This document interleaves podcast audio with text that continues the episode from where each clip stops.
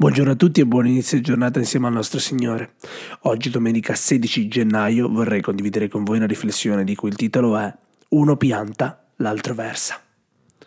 Il testo di oggi lo troviamo in Atti capitolo 18, versetto 24-25.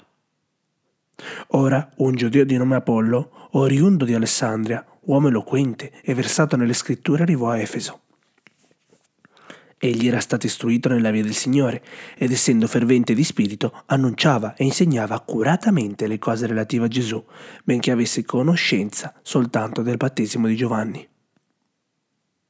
Apollo era originario di Alessandria. Questa città era un grande centro culturale e possedeva una delle più grandi biblioteche del mondo antico. Apollo era colto, abile, forte, eloquente e un brillante oratore. Era stato tra virgolette, istruito, parola da cui deriva catechizzare, e che significa che, oltre ad aver studiato da solo, era stato istruito da qualcuno.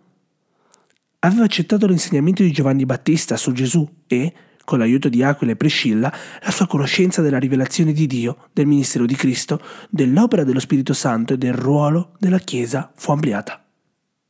Questo lo portò ad essere ancora più efficace nell'insegnare diligentemente con precisione e cura. Era molto istruito e colto, ma questo non chiudeva la porta alla crescita della conoscenza. È necessario imparare, disimparare e reimparare. È necessario imparare, disimparare e reimparare.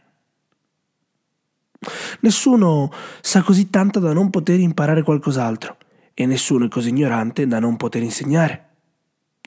Dopo aver ampliato la sua conoscenza e comprensione della verità, Apollo divenne il predicatore preferito a Corinto, anche in confronto superlativo sopra Paolo, ma non perse mai di vista l'obiettivo, il focus e la missione.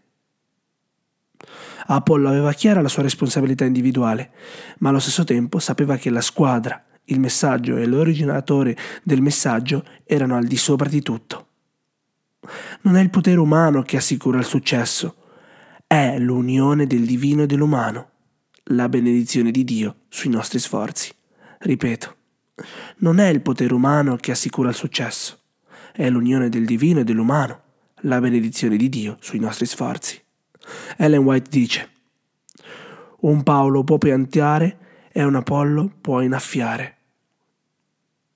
Ma è Dio che dà la crescita. L'uomo non può fare la parte di Dio come agente umano può cooperare con gli esseri celesti e in semplicità e umiltà fare del suo meglio, rendendosi conto che Dio è il grande maestro artefice. Apollo non si prestava a rivalità e lotte. Al contrario, ha cercato di aggiungere, perché nessun giocatore è buono come tutti i giocatori insieme. Paolo afferma che ci vuole colui che pianta e colui che annaffia, proprio come il titolo. Uno pianta, uno versa ma la crescita viene solo da Dio. Perciò vi invito oggi a mettere da parte l'individualismo e a unire le forze nella lotta per la crescita.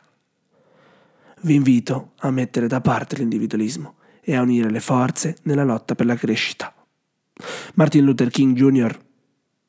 disse bene, l'ha detto bene. O impariamo a vivere insieme come fratelli, o periremo insieme come pazzi. Amen.